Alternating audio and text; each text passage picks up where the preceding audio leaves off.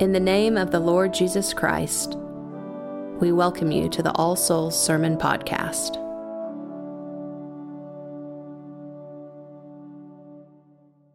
In the name of God, the Father, the Son, and the Holy Ghost. It's, it's wonderful to be with you here again at All Souls, and um, it's rather unexpected to be here with you uh, in candlelight and with candles, uh, but you actually look very beautiful with candles in front of you. Um, there's nothing so lovely, I think, as the as the human face uh, lit, uh, and and particularly when lit uh, by candles. Um, we, um, I was a new newish uh, at St. Thomas Church, a, a, newish clergyman at St. Thomas in New York. And um, the first Sunday I was to preach, the rector said, um, just before we went out, he said, uh, I'm looking for some powerful preaching, Father. And I guess I remember it because it was, uh, you know, uh, intimidating, although encouraging too. Um, why, I guess today we have some powerless preaching.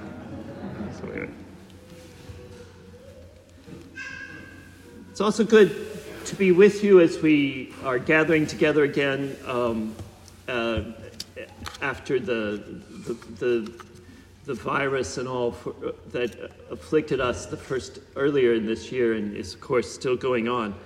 Um, it's really important for human beings to be together, and I'm glad to see that it's happening here. One of the saddest aspects of this virus was not only its lethality, not only that it killed many people, especially early on when little was known about it, but the way it separated us at the time of death. Typical was this story told to me. An elderly and faithful couple in a congregation fell sick and were quarantined in their home, then in short order were taken to a hospital. At least they got to share a room, so they did not suffer their sickness alone. In hospital, they were denied all visitors, no family, no clergy, no friends. Their daughter, who lived out of state, uh, besought the priest to try to visit them, but there was no way. All that could be done was a connection, a, a um, one time connection on an iPad. A nurse, fully covered in protective clothing, held an iPad in front of the face of the husband and the wife. They could see the priest, although by this time they were not able to speak. They could hear the priest's voice. The entire conversation, which had been hard to arrange at all, had to be done within 10 minutes. The man died a day or so later. His wife held on for a few days after that. Months later, months, a funeral was able to be held, yet even that was under rather severe restrictions. This story has caused my eyes to water uh, many times, and I, I know it's not an exceptional story. It's what has indeed happened many times, uncountable times during the season of the virus. People have died without the community of prayers, without human touch, without familiar voice, without comfortable words. Now, if I may speak as a friendly visitor, it seems to me that all that what All Souls is about, the meaning of all souls is just this to pray for these people who have died without the community of prayers. Let us remember today and hold in our hearts, especially this week, all the souls who have died. Dear souls known to us, other souls known to others, especially this year for those who died who were forced to die, who, or perhaps chose or perhaps were left to die without the ministrations of the church. Today, this day, can be a moment of grace.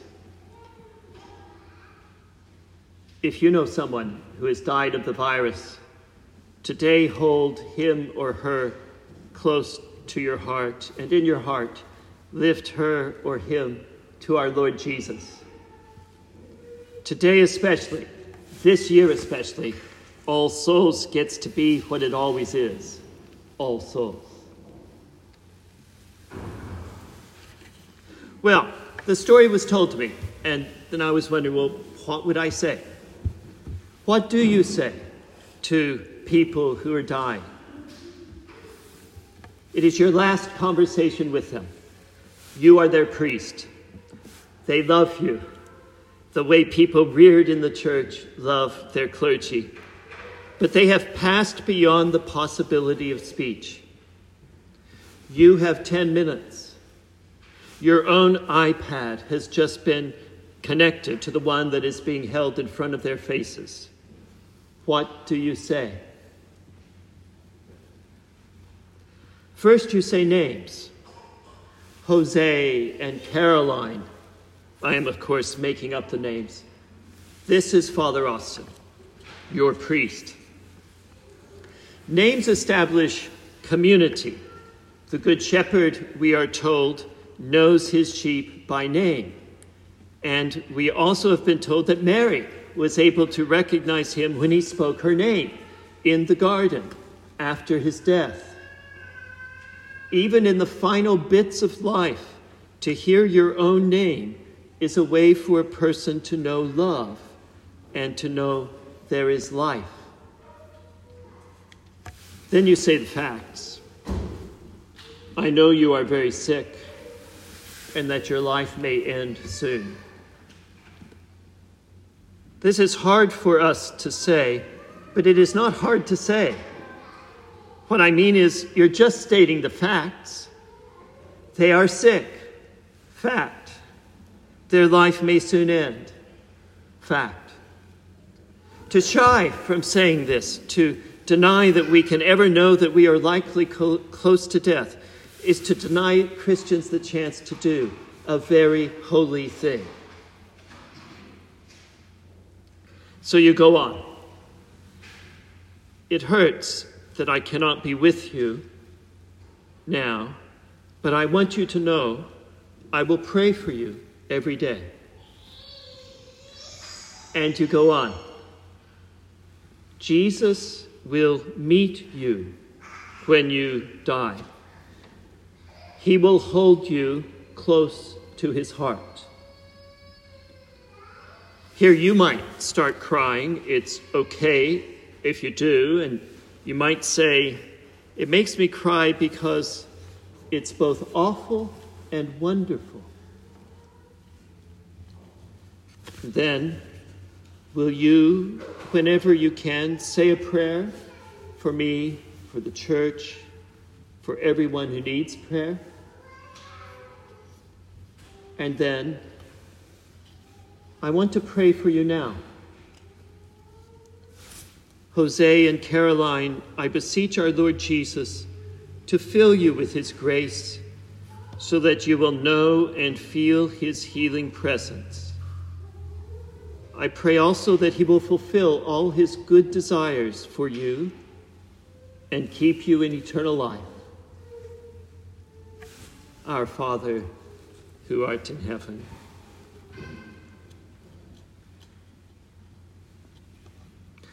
The nurse turns off the iPad, and now you are alone with your blank screen. You promised to pray, and so you do. But as you pray, you think of all the things you did not get to do. You didn't get to lay your hands on them. You didn't get to use oily, holy oil, the oil of unction, to make the sign of the cross on their foreheads. You didn't hear a confession and pronounce absolution. You didn't give them even a crumb or a drop of the Blessed Sacrament. So you pray more intently that God will fill in the lack of actual sacraments and sacramentals. Communion near death has an old name, the viaticum, via for path or road, and come for bread. Kind of means food for the journey, the journey of crossing over out of this life. And on the other side of that crossing over, every year on this day we get to hear the awesome seventh chapter of the Revelation to St. John the Divine. The book itself is worth study, and I'm delighted to learn that Father Johnson is teaching a class on it here. Today's lesson, chapter 7, is about angels being instructed to hold back bad things that are going to happen, to give time for God's seal to be put on the forehead of all of his saints. There are some 144,000 of them, 12,000 from each of the 12 tribes. Then St. John's vision shifts, and instead of beholding the earth, his eyes turn to the throne of God, around which is a great multitude, which no man could number, all of whom are singing praise to God. These, St. John learns, are the martyrs, those who died for God's sake, and they get to enjoy the Lamb, Jesus, in their midst forever and ever. So you see, it's a two part vision. It moves from earth in a time of great trouble to heaven and those who passed through earlier troubles. And it is a parenthesis. The four angels at the beginning, to whom it has been given to hurt the earth and the sea, are bidden to hold back, to wait. There was, earlier in this book, a scroll with seven seals. The scroll stands for the history of the world, the entire history, the story of your life, the story of our life together, the story of, of everything about human, indeed, the story of the cosmos. That's the scroll.